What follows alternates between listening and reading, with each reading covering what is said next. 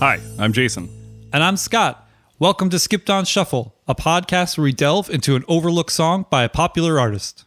Today we'll be talking about Bruce Springsteen's song Seeds, first released on 1986's Live 1975 to 85.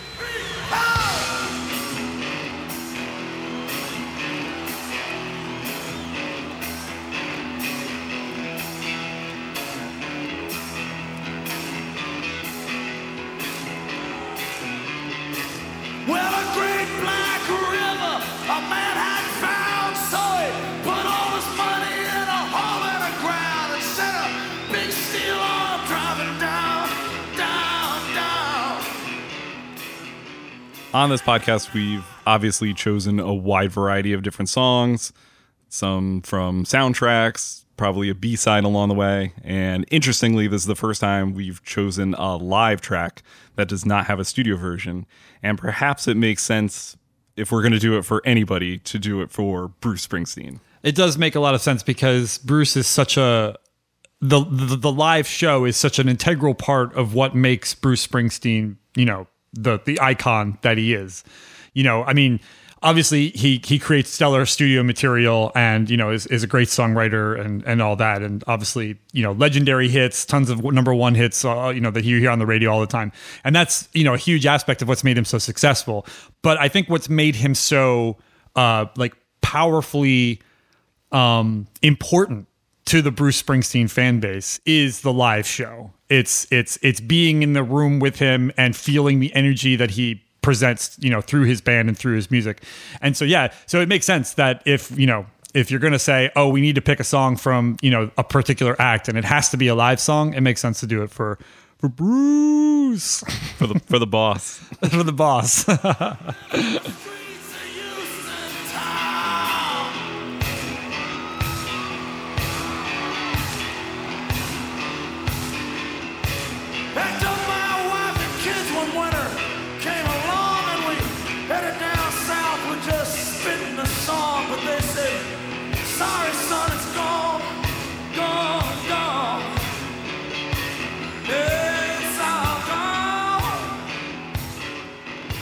All right, so let's get into the history of Bruce Springsteen and talking about where the song Seeds came from.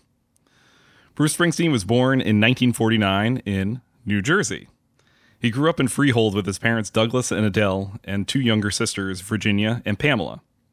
When he was seven years old, he saw Elvis performing on The Ed Sullivan Show, which deepened his interest in music, and when he first unsuccessfully took guitar lessons on a rented instrument.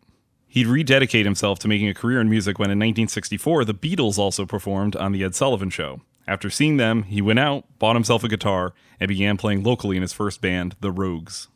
As often happens, his interest in music meant he wasn't too keen on school, but he graduated in 1967. Around this time, he was called up for the draft to head to Vietnam. However, he didn't pass the physical exam due to a motorcycle accident that had resulted in a concussion, and so he didn't fight in the war. We'll talk a little bit more about this later in the episode. In 1969, the Springsteen family moved to California, except for his sister Virginia, now married, and Bruce, who continued to perform in the area. By 1971, Bruce was regularly playing shows in not only New Jersey, but also Virginia, Nashville, and California.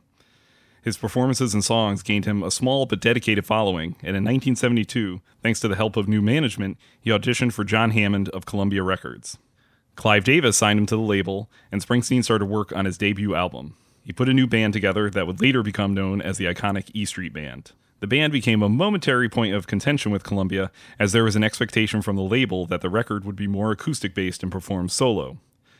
Perhaps this view was due to the comparison Springsteen received to Bob Dylan in his poetic lyrics and folk rock influenced sound, as well as Columbia having signed Dylan a decade earlier and obviously hoping to repeat that success. Springsteen liked the full band versions of the tracks, and his manager, Mike Appel, and the label preferred the solo tunes.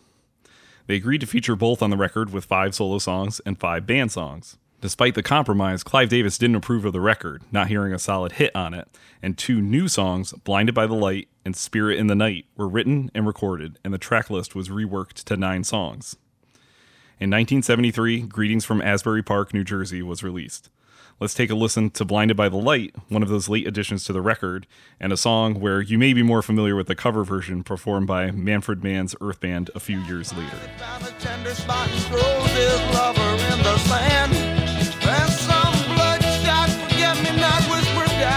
An earshot. Save the buckshot, turn up the band.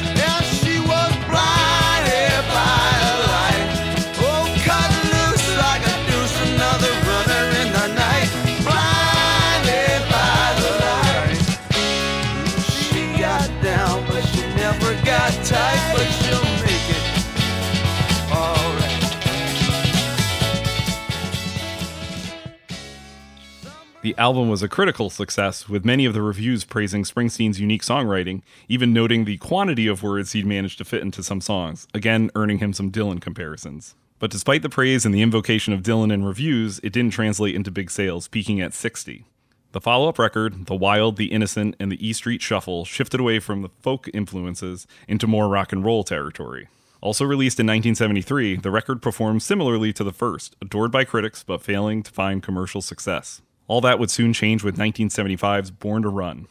Working on the record began the year before, starting in May 1974 and continuing for 14 months as Springsteen struggled to find the sound he wanted, inspired by Phil Spector's Wall of Sound production, and feeling the pressure of Columbia, who were giving him financial support for that time in the studio and were planning a large marketing campaign to promote its release. They were committed to ensuring the commercial success that had eluded Springsteen. Despite the frustrations along the way, it would pay off, becoming one of the most beloved albums in Springsteen's discography, peaking at number three, and even re entering the charts years later when Springsteen released other albums. Here's the title track, Born to Run.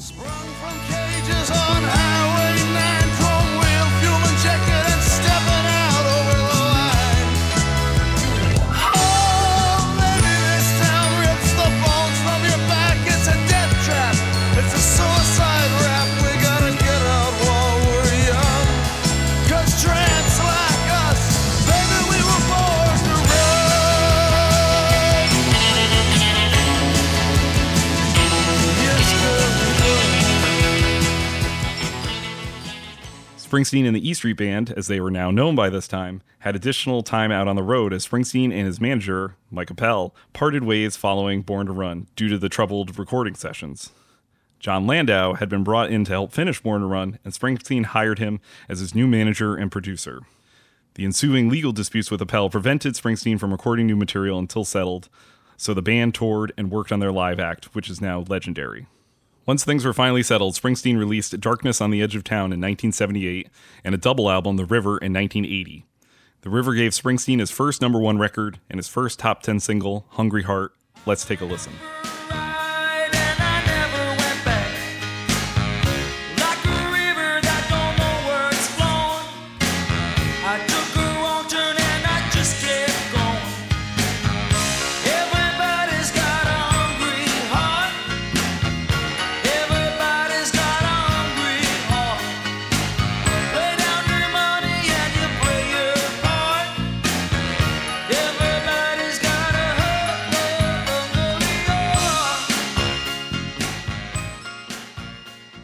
Springsteen would follow up this success with a quiet solo album, Nebraska, which he had intended to re record with the E Street Band, but he and Landau liked their raw and folk oriented quality. Having recorded it on a four track cassette machine, which Springsteen had purchased to help lessen the time he'd spend writing in the studio by being able to record and listen back more easily as he worked on tracks, it is a unique and off cited favorite by musicians and fans alike. Here's Atlantic City.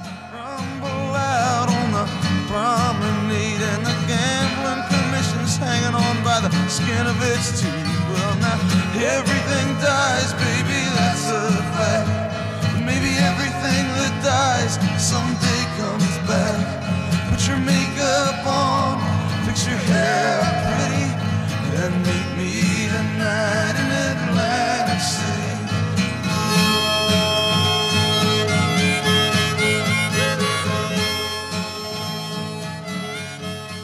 Springsteen quickly got back to rock band form with the E Street Band in 1984's Born in the USA. And while our song Seeds is not on that record, it was written and possibly recorded during these sessions, so we'll circle back to talking about this one. But let's have a quick listen to the title track, Born in the USA.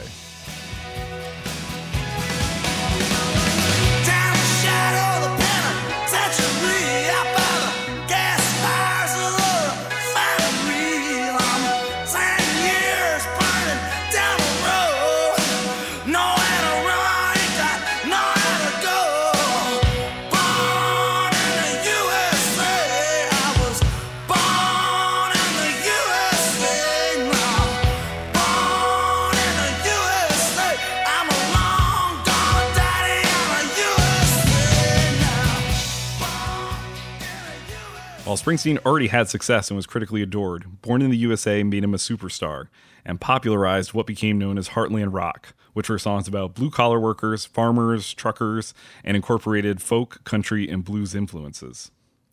Artists like Tom Petty, Bob Seger, and John Mellencamp would also fall into this genre, and while they had notable careers at this point, Springsteen's successes propelled the musical style.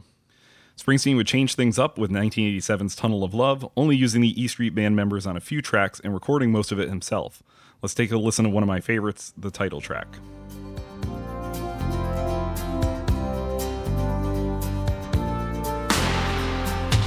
That man sitting on a little stool takes money from my hand while his eyes take a walk all over you.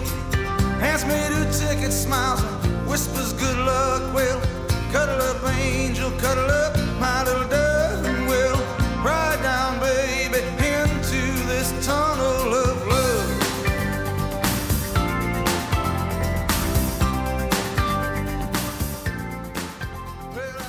It was a more personal record for Springsteen and more restrained than most of the other albums, contemplating love lost as his marriage was falling apart and he'd be divorced the following year. That brief marriage to actress and model Julianne Phillips from 85 to 88 was not the only relationship about to end for Springsteen. After the Human Rights Now tour in 1988, a worldwide tour alongside other artists including Sting and Peter Gabriel to promote Amnesty International, Springsteen let the E Street Band know he wouldn't be continuing to tour or record with them. During this time, Springsteen moved to Los Angeles and worked with session musicians. The results were 1992's Human Touch and Lucky Town, both released on the same day.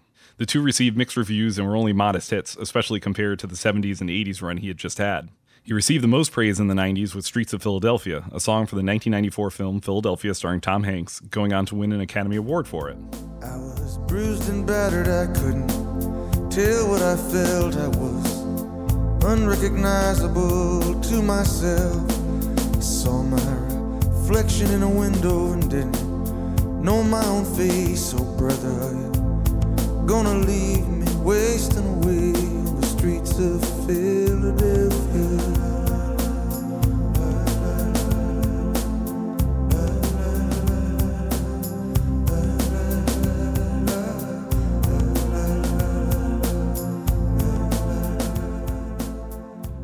After releasing The Ghost of Tom Joad in 1995, a folk album in the stripped down style of Nebraska, which was mostly well received by critics but didn't sell well, Springsteen revisited his career with a few reunion shows and an EP with the E Street Band, accompanied by a greatest hits record and Tracks, a four disc box set of unreleased material from album sessions over the last 25 years. At the end of the decade, in 1999, Springsteen was inducted into the Rock and Roll Hall of Fame and began a reunion tour with the E Street Band, which would be their first full tour together in 11 years.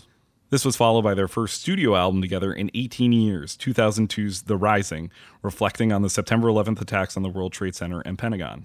The album and accompanying tour was eagerly received by fans and hailed by critics who felt it was a return to form after an uneven decade from Springsteen. Let's take a listen to, as we've often done throughout this episode, the title track. How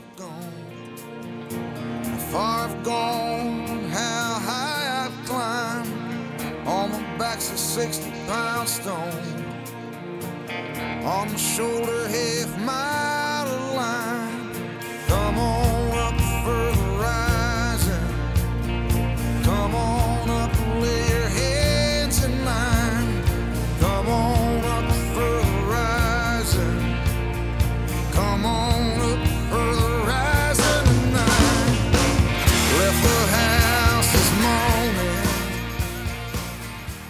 Springsteen would continue to indulge in exploring songs left behind through the years and continue acoustic based records exemplified by 2005's Devils and Dust and We Shall Overcome, a covers album consisting of songs by activist Pete Seeger, as well as record on and off again with the E Street Band. The next three records, Magic, Working on a Dream, and Wrecking Ball, released in 2007, 2009, and 2012 respectively, would reflect those years lyrically, dealing with the Iraq War, recession, Barack Obama's election win, whom he had vocally supported, and themes of inequality and the American dream becoming increasingly out of reach. The E Street Band would lose founding members Danny Federici, who played keyboards and accordion to cancer in 2008, and saxophonist Clarence Clemons, following a stroke in 2011, but continue on. 2014's High Hopes, an album of covers, outtakes, and re recorded tracks, was perhaps a surprising release given Springsteen's more consistent narratives and moods and voice on other records. He'd released two more albums, Western Stars and Letter to You, the former exploring Southern rock from the 60s and 70s, and the latter of which confronted aging and loss and celebration of life. Springsteen would also develop a Broadway show, which was filmed and released on Netflix about his childhood and career. He seems to show no signs of slowing down at age 72, with more projects on the horizon and a tour with the E Street Band hinted at for 2022. But now, let's head back to the glory days of 1984 and Springsteen's Born in the USA album.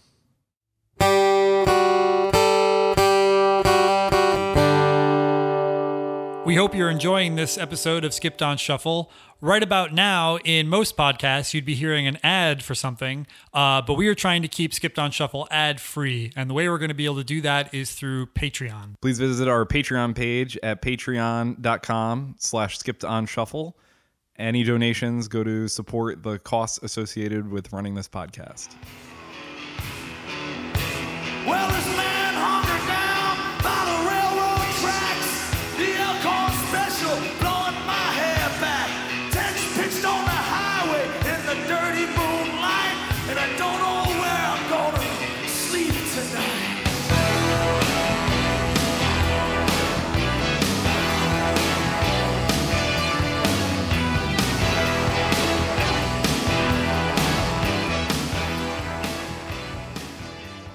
Jason just went through the history of Bruce Springsteen, and if you'll remember, the career of Bruce Springsteen took a, a drastic, uh, elevated turn when he released "Born in the USA," which is one of his biggest records of all time, and was you know the one that put him on the map for most mainstream listeners. And it, so our song today, "Seeds," is not on that record because it doesn't have a commercially released studio version.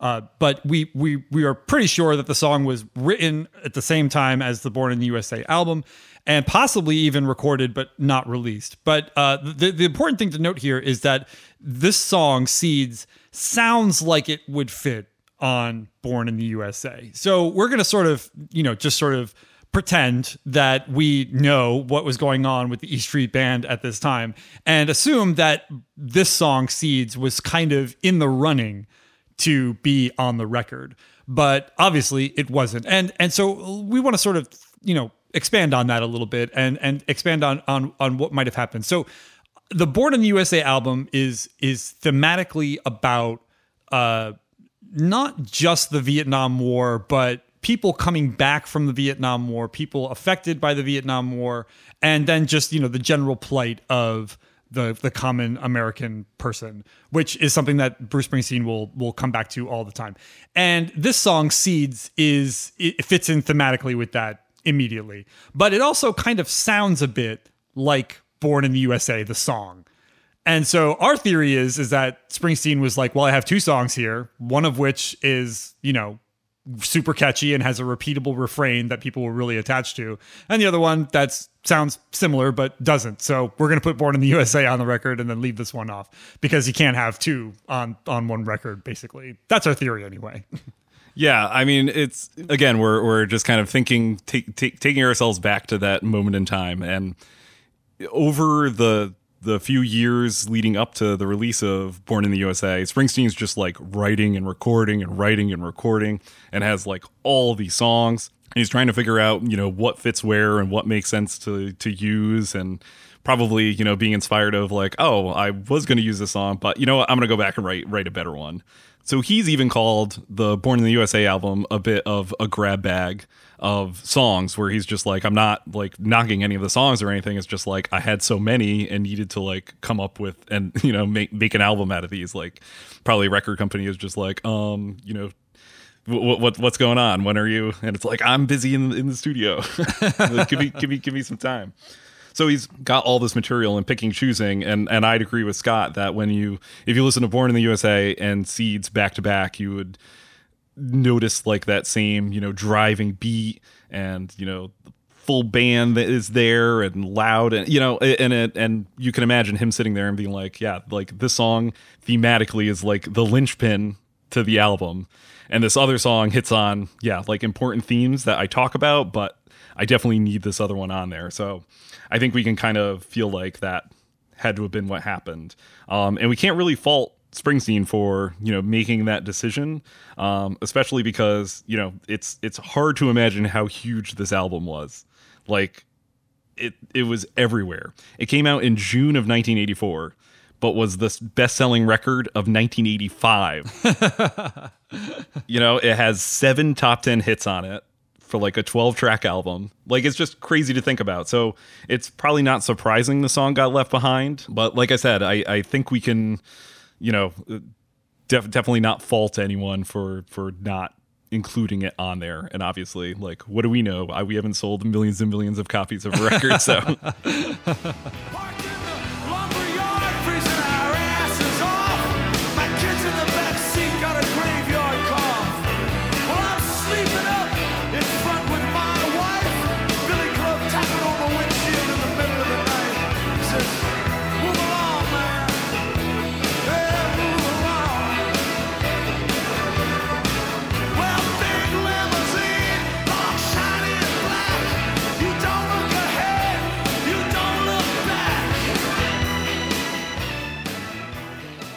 So we're pretty sure that there is a recording of the song that exists. Apparently, in the studio logs, there's a track called Gone, Gone, Gone, with the thought that since that phrase is repeated in the lyrics of Seeds, it must be the same song.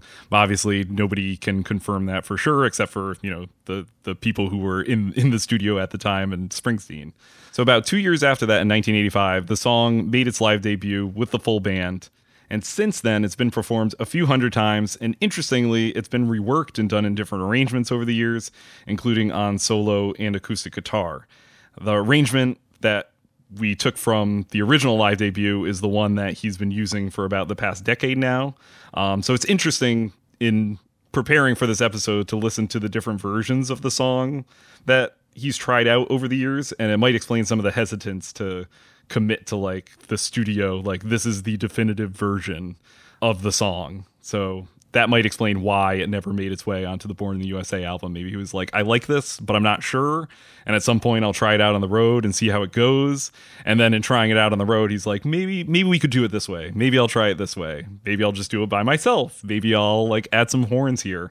So I think that helps explain possibly why the song never kind of made it anywhere because he keeps kind of changing it up and and switching it up. That's really interesting too, because you know uh, he's had multiple opportunities to to do this. You know, he's had multiple opportunities to to work this song into a studio recording, and in fact, uh, he did that record which you mentioned in the in the history, where he kind of like took older material and reprocessed it and redid it. And uh, on on another live album from Bruce Springsteen, the one live in New York City, he does uh, a song on there called 41 Shots. And that was the live and that was the that was the only version of that song that we had. And then later you know what was like 15 years later he released that record and he did finally did a studio album. So it's not like he's never done this uh, he did a studio version of that song on an album. So it's not like he's never done this before. It's not like he's ever released a song only in live form and then eventually recorded a studio version of that song and put it out but for whatever reason he's just not doing it for this song this song is like i don't know maybe he's just he's just accepted. He's like, this song exists in the live sphere, and that's it. It's never going to make its way into a studio form. Maybe he feels like capturing it in a studio will never really capture the power of the song that you can get from having the audience and the and the energy of the live act at the time and all that stuff. Um, it also could just be thematically because the song is is very dark. It's a very dark song centered on you know, uh, similar themes that that Springsteen always comes back to again and again, which is you know an American family sort of pushed down by the the society around them, uh, pushed down by poverty and strife, and uh, not getting the support from the people that they expect to get support from. You know, whether it's the government or the police or you know whatever. Pick pick your uh, your Your Mad Libs, write a Bruce Springsteen song. yeah, so yeah, write a Bruce Springsteen song by just filling in the blanks here. Uh, This song hits all those beats, but it hits it a little more on the head than I think maybe a lot of other Bruce Springsteen songs do. And as a perfect example, this is Born in the USA, which most people don't understand is is a very anti-American song. Very very much. It's very direct. If you read the lyrics for Born in the USA, you're like, "Whoa, this song is not a positive depiction of what America is." and uh, but most people just know the the chorus, which is "Born in the USA." Yeah, it's a little complicated. I mean, I wouldn't say it's like anti-American, but it's definitely critical of America Right. and and packaged in a song that makes it sound like it's patriotic. So, you know, the the the music and the chorus is kind of doing one thing and then listening to the verses uh is doing something completely different. And yeah, if you're just like rocking along and only paying attention to the chorus, like you will totally miss the whole point of Uh, yeah, absolutely. Whereas it, it that's not really possible with this song. With Seeds, the the lyrics are very direct, and it is very much a dark depiction of what it's like to be poor in the United States. And you know, another theme that that Springsteen constantly comes back to is the uh, the idea that the American dream is dead and in and and is more more of a burden on people than something that actually lifts them up out of poverty. And so I think that with this song, it might just be that Springsteen's like, no, this song, it's too dark, it's too, it it's not. it's, It's not- angry. like it's it's, it's angry, so yeah. pissed off. Like I feel like there are times when like Bruce Springsteen's like, I'm upset about this thing. You know, obviously like on the rising, you know, talking about like September 11th. You know, like there are obviously those times to get emotional, but I, I feel like yeah, this song is kind of like really angry. Um, so maybe we should take a look at at some of the lyrics here, um, just to kind of get some sense of just how down and out this protagonist is in the story and just kind of delve into again you know making connections to other springsteen songs but also kind of just reflecting on um I, i'm not sure if we ever hear bruce springsteen this angry on any other song and that might be why like oh i don't want to commit to the studio version because like i don't know maybe maybe you're right, Scott, talking about like the energy of the crowd and stuff. Maybe kind of like tamps that down a bit, or when other people get into it, maybe if you're like sitting there in the studio, you're just like, no, like this doesn't work. Like here by myself, me like screaming into the mic like this.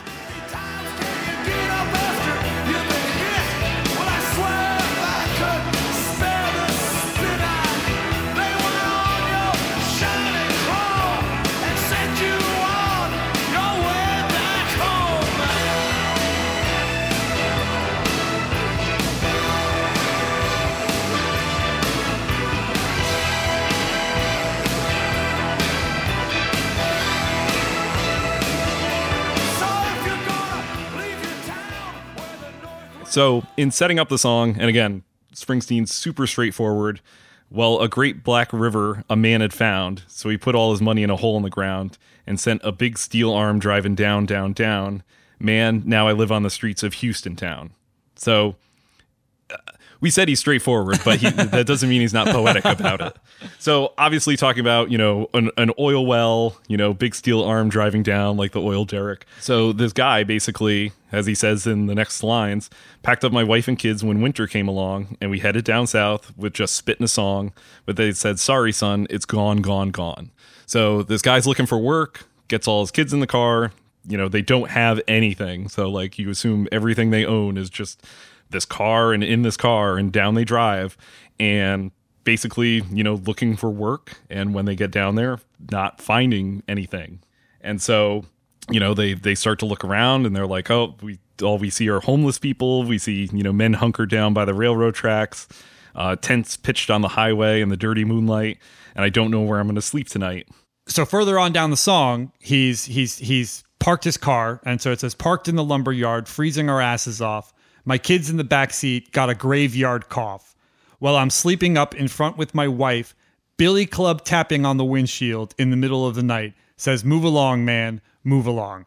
So here he is. He's he's basically impoverished, homeless, living in his car with his wife and kids, and they park just to to sleep and you know he hears his kids coughing in the back they're probably hungry they're probably sick something's not well and then the billy club comes tapping on the windshield. So obviously this is a police officer tapping on the windshield and saying you guys can't sleep here. You got to move along. So this is another thing that comes back a lot in bruce springsteen songs where it's like the people are poor and the, the the the United States, the officials that are supposed to be helping people are not helping. And you know, it could be the VA related to like Vietnam War veterans, or in this case, it could be a police officer who clearly should see, you know, this family is cold, sick, and tired and sleeping in their car. Maybe I should just leave them alone and let them sleep. But no, I'm going to tap on the windshield and tell them they have to move along and and do whatever. So so yeah, so this is, you know, this is not, you know, woohoo USA. you know, this is this is a little bit more critical of of of what these people are are are having to go through. Yeah, and I feel like that that theme of like, well, you you know, got to go somewhere else. Like, can't sleep here tonight is like a consistent thing, and I, I feel like I love how Springsteen is always just like, well, where where. Like, where are these people supposed to go? What are these people supposed to do when you're in this kind of situation? Um, and yeah, I think you know, yeah, we we talked about that kind of fill in the blank of Bruce Springsteen. You know, in this case, it's a police officer, but you know, somebody who could help and is not helping. Then the rest of the song is as this is not already kind of like intense enough. Bruce Springsteen loves to write. He loves he lots of words. so so then then he kind of like points the finger in in the final passage uh, uh or the final verse of the song. Um, I said passage again, that, that literary. yeah, exactly. so uh, at the end, well, big limousine, long, shiny, and black. You don't have to look ahead and you don't look back. How many times can you get up after you've been hit? And that's kind of important too, because in we, have been making a lot of comparisons to Born in the USA. Born in the USA has the line um, about been beat so much, like you know, just covering up. like th- that idea is already in there of just like how beat down can you get and how many times are you supposed to pick yourself up and you know dust off cover up your wounds and like continue on so we get that here too and he says well i swear if i could share the spit i'd lay one on your shiny chrome and send you on your way back home that's a great line i love that line because he's basically saying i am like you know i am starving and dying of thirst slowly and i would spit on your limousine as you drive by but I can't because I need that spit. Like that's just that's a great that's like a great uh like poetic way of describing what it what it what it must be like to be like absolutely totally impoverished and and seeing, you know, seeing a limousine drive by and just, you know, feeling that, you know, that that need to sort of express how how upset and and frustrated life has been for you and just not being able to at all feeling like you can't even you can't even spit on the car as it drives by because you're like I have to conserve that. Yeah, so the the guy basically, you know, gives advice to to other people in this similar kind of situation that says, "So if you're going to leave your town where the north wind blow, well you better think twice on it, Jack. You're better off buying a shotgun off the rack. You ain't to find nothing down here, friend, except seeds blowing up the highway and the south wind. Moving on, moving on. It's gone, gone. It's all gone." And I don't know, like Springsteen doesn't strike me as a kind of guy who just casually mentions like buying a shotgun and possibly like killing yourself or shoot, you know, like yeah, the, that's a pretty intense fucking line. Yeah, like if you're thinking of coming down here, you're better off just putting yourself out of your misery, like before driving your family down here. Like just just do yourself in and be done with it because it's like not worth what I'm going through right now. This this protagonist is telling us, and that's fucking intense. it's it's it's really intense. And remember, uh, just you know, for people who are are, are following along here and and maybe maybe need a little bit of a reminder, this is in the early '80s. Okay, this is you know this is 40 years ago, basically. Okay, so this is a long time ago. This is not you know the the the, the dialogues that we're having now about uh, poverty and minorities and the struggle and the American dream and you know uh, wealth disparity, you know all these topics that have been coming up a lot in news and on social media and all that stuff. Like this was not as big of a thing back then. You know, this is this is the time of the 80s boom. This is when wealth is like flowing through the United States, but only to certain people. And so this was this was this is not the this is doesn't seem like the type of song that you'd associate with this time period. So Bruce Springsteen was obviously tapped into what was really going on in the United States uh, well before you know anyone else was really noticing. Yeah, and it's part of I think that enduring quality of Springsteen is like giving voice to you know people in these situations, even if it's you know fictionalized. Um, you know, you can imagine some situation where you know people people have gone through this. Like this this isn't you know uh, uh, just him you know, being like, well, I just pulled this idea out of nowhere. You know, this is seeing like people around him struggling and especially probably, you know, traveling around the country, you know, some of the things you probably, you know, see or hear about along the way. And I think this song is is is interesting. I mean, we talked about all the different arrangements and we've looked at the lyrics and I feel like one of the reasons that that Scott and I think that maybe again it hasn't been committed to a, a, a studio version or seemingly you know Springsteen is is uh, hasn't you know settled on where this song belongs except in a live act. But it's funny because I feel like some of these things crop up in other places. Like he almost plays the song and then it inspires him to write another song that's related to this one or inspired by it. Um, just as a couple examples here, I feel like Seeds in some way is an early version of the Ghost of Tom Joad that talks about you know the homelessness, like people kind of just sleeping in their cars, um, people looking for work and not knowing what to you know not knowing what to do. And even in that song, there's you know a, a, he talks about a preacher like taking a gun out. Um, and again, that idea of just like, well, what are you supposed to do when you're like starving and destitute and you're out of options? Like, you know, grabbing that shotgun off the rack, whether that's to like harm yourself or get something from someone, um, or in Ghost of Tom Joad, you know, taking taking out, you know, a gun. Like, at what point are people kind of pushed too far? And I feel like Springsteen really managed to to, to capture that in here. Um, and I think it's also interesting in that Ghost of Tom Joad connection. When he did that tour, he only played Seeds one time on that tour, and it's been kind of consistently played over the years um, since the song debuted. So it's kind of interesting that maybe he thought like, oh, maybe it's too much to have these two tracks in here in one show because I'm kind of hitting the same point, you know, that that I'm hitting with this other song. Just one other comparison I want to make is to um, a song called This Hard Land, which was written about the same time and ended up in a studio version on the greatest hits in 1995. So, again, thinking about picking and choosing songs, maybe he was just like, oh, I'm going to do this one instead of Seeds. And I just want to read the beginning lyrics because I think you'll kind of see the connections there to the end of Seeds with the, the seeds blown down the highway. Um, so this hard land starts out, well, hey there, mister. Can you tell me what happened to the seeds I've sown? Can you give me a reason, sir, as to why they've never grown? They just blown from around from town to town, back out to these fields, where they fall from, from my hand back into the dirt of this hard land. So again, that idea of connecting, you know, that that rootlessness of, you know, people struggling, looking to find something. You know, often it's work. Sometimes, you know, for for Springsteen, it's love or connection in some other way. Um, but seems to just be, you know, like I don't know, like I said this this this song seems to be like a well that he kind of like taps into. Maybe like does a tour and it's just like, oh, that reminds me of this other song I wrote, or I'm gonna finish this other one. And again, I I, I don't know. It, it just is interesting that everything seems to be here and it seems to be such an important song especially to come up like on tour after tour. I mean this guy's written hundreds of songs. You could choose anything and to continually choose to put this one in, the live set without it being anywhere else is just i don't know it is it's really interesting to me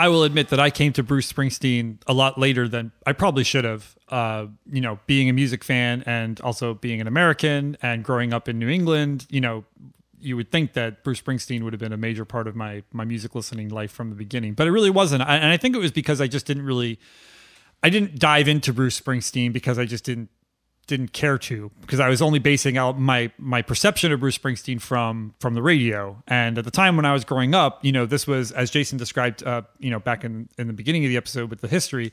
The when I grew up in the '90s, you know, this was like you know not the best time for Bruce Springsteen. You know, a lot of his records weren't doing well critically. He wasn't working with the E Street Band, uh, you know, in in in much of a capacity at all and that was you know obviously a big mistake. His albums weren't selling well and his tours weren't doing as well as they used to and, and all that. But uh, anyway so when i was growing up i didn't really get into bruce springsteen. And then i started working at a record store and uh, the manager of the record store was was a huge bruce springsteen fan uh, absolutely enormous bruce springsteen fan. And uh, when we started talking about like what you know bands we like or whatever, and he mentioned Springsteen, you know, I said I was like, yeah, I never really got into Springsteen. He's like, oh my god, he's like Scott, he's my favorite. He's everything. He's he's the most important thing to me ever. And uh, so I was like, wow, you know, that's that's interesting. You know, cool. And I still, you know, didn't really give much uh, uh, accord to to Springsteen. It wasn't until uh, the manager of the record store put on the album Born to Run and played it from front to back. And so I'm working at the record store, stocking sheet CD shelves, you know, doing whatever, and listening to this music uh, play and hearing a lot of songs that I had never heard on the radio before. You know, and obviously Born to Run was a huge album, so there were plenty of songs on there that I had heard before, but never in a complete, you know, beginning to end kind of fashion. And by the end of it, when Jungleland came in, which is, you know, probably my favorite Bruce Springsteen song of all time, when Jungleland started and, you know, Clarence Clemons, the sax solo comes in and the band's just like, just the power of that song closing out this powerful, powerful record. Finally, I got it. I was like, okay, I understand what's going on here now. This is not just, you know, a dude writing some some songs like Streets of Philadelphia or some big 80s pop hits like Born in the USA. Like there is something here that I that I have been ignoring. Well, not ignoring, but something here that I just never knew about until now. And that kind of got me uh, into it. And I said to myself, okay, I'm going to listen to Born to Run more often. I bought Born to Run, listened to that, started to really like it. And then I started listening to all the other stuff and then I realized, oh wait, no, Bruce Springsteen is actually pretty amazing.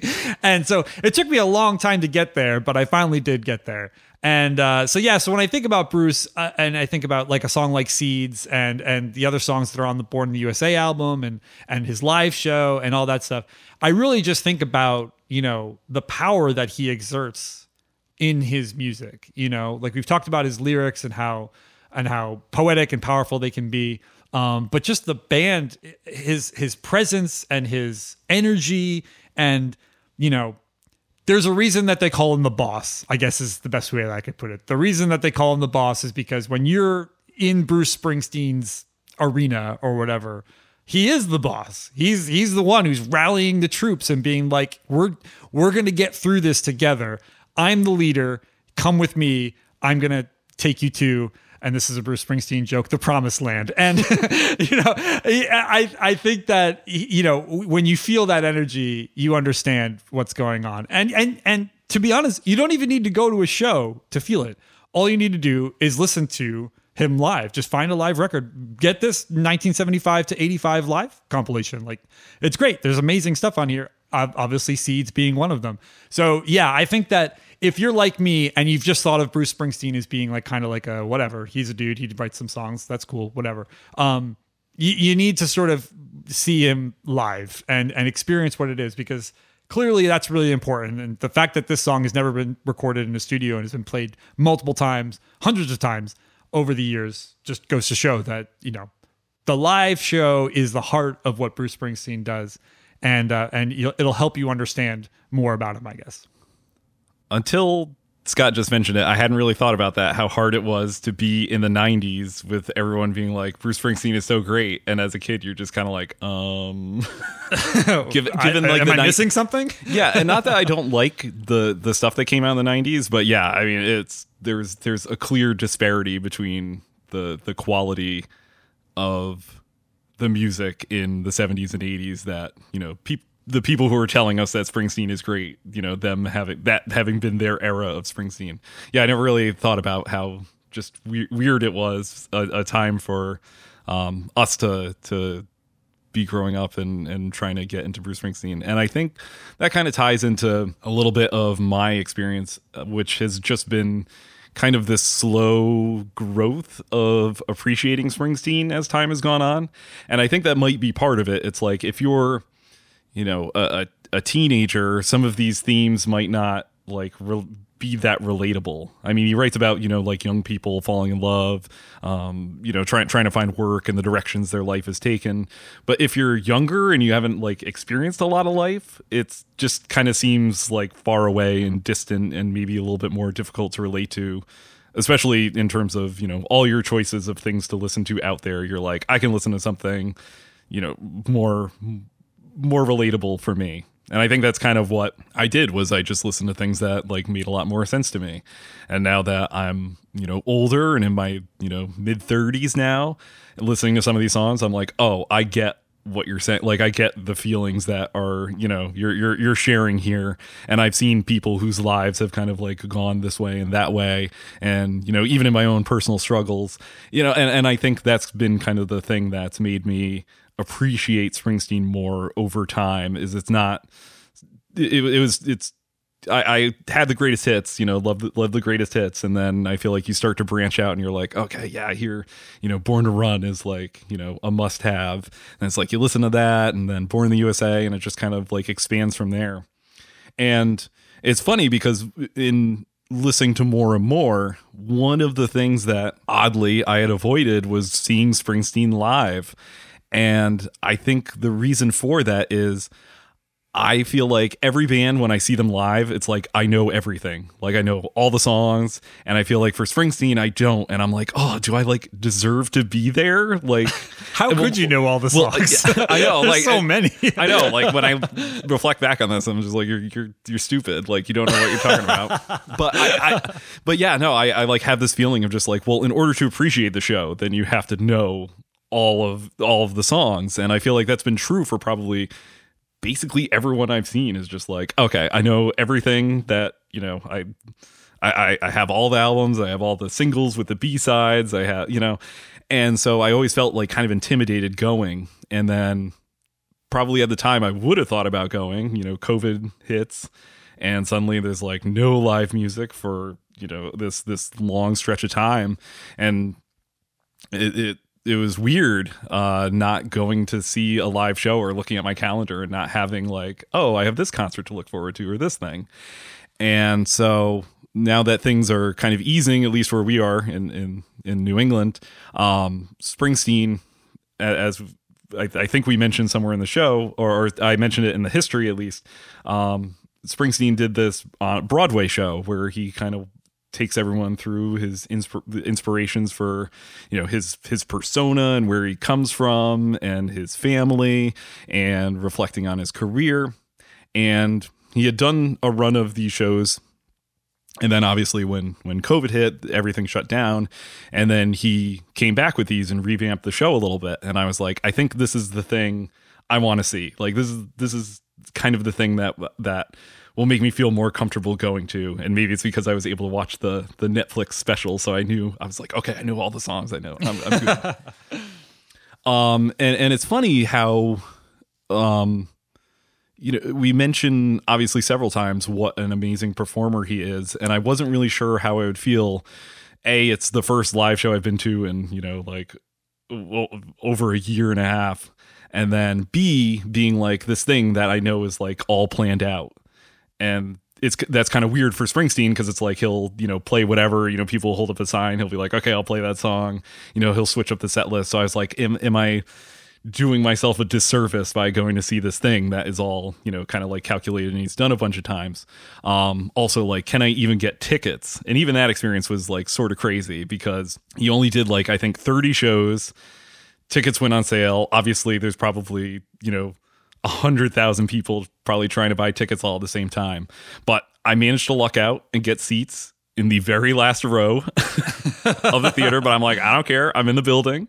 Um, and my wife and I went to the show, and it was perhaps like the most emotional show. Like, I mean, I'm like fighting back tears during the show, and because it's just like it's unreal just how personal he gets and how relatable.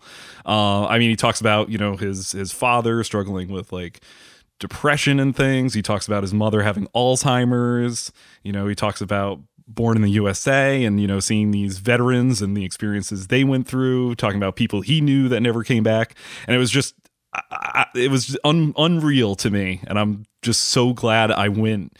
And it's it it made me understand a little bit more about like just that experience of like being in the ro- in the same room as Springsteen. Like Scott mentions, you know, uh, just how commanding his presence is without with with being a fairly unassuming guy. I mean, he's just like if you were walking down the street, you'd just be like, oh, there's just this guy. But like when he gets up on stage and give him a guitar or a piano or whatever, and it's just, just like unreal. Um, so you know, partly probably you know not having seen live music in a long time, you know, having to hear this guy like you know expressing these like really personal things, it gave me just this like whole new level of appreciation for Springsteen that I feel like, you know, I, I like I said, I was getting more into him and I'd, you know, throw it on every once in a while. And now I feel like he's been more in my regular, you know, um, playlist of things of just like, you know what, I'm gonna listen to some Springsteen right now. And I feel like it's it's weird hearing, you know, mid thirties Jason say that. If you know teenager Jason was to hear me, they'd be like, That's weird. What what's happened to you, man? but it's you know and and i feel like yeah for for springsteen it's just like you just need to you know hit it at i i think just get into him at the right time what you know it doesn't it doesn't matter you know like what age you are. You just need to figure out like some some something connects to you and with especially with his music. And um i don't know what else to say but i i never thought i would be you know sitting in a small theater watching Bruce Springsteen like fighting back tears. Because it's just I, I just and and I don't know. So I just really appreciate that experience and I'm glad that you know as much as I would love to see you know the full three hour you know balls to the wall E Street Band show there's something really like special about that. And I feel like maybe that's the side of Springsteen that I connect to more. You know he does like these quiet acoustic albums every once in a while. Um, and maybe that's just you know the that's that's the springsteen that works for me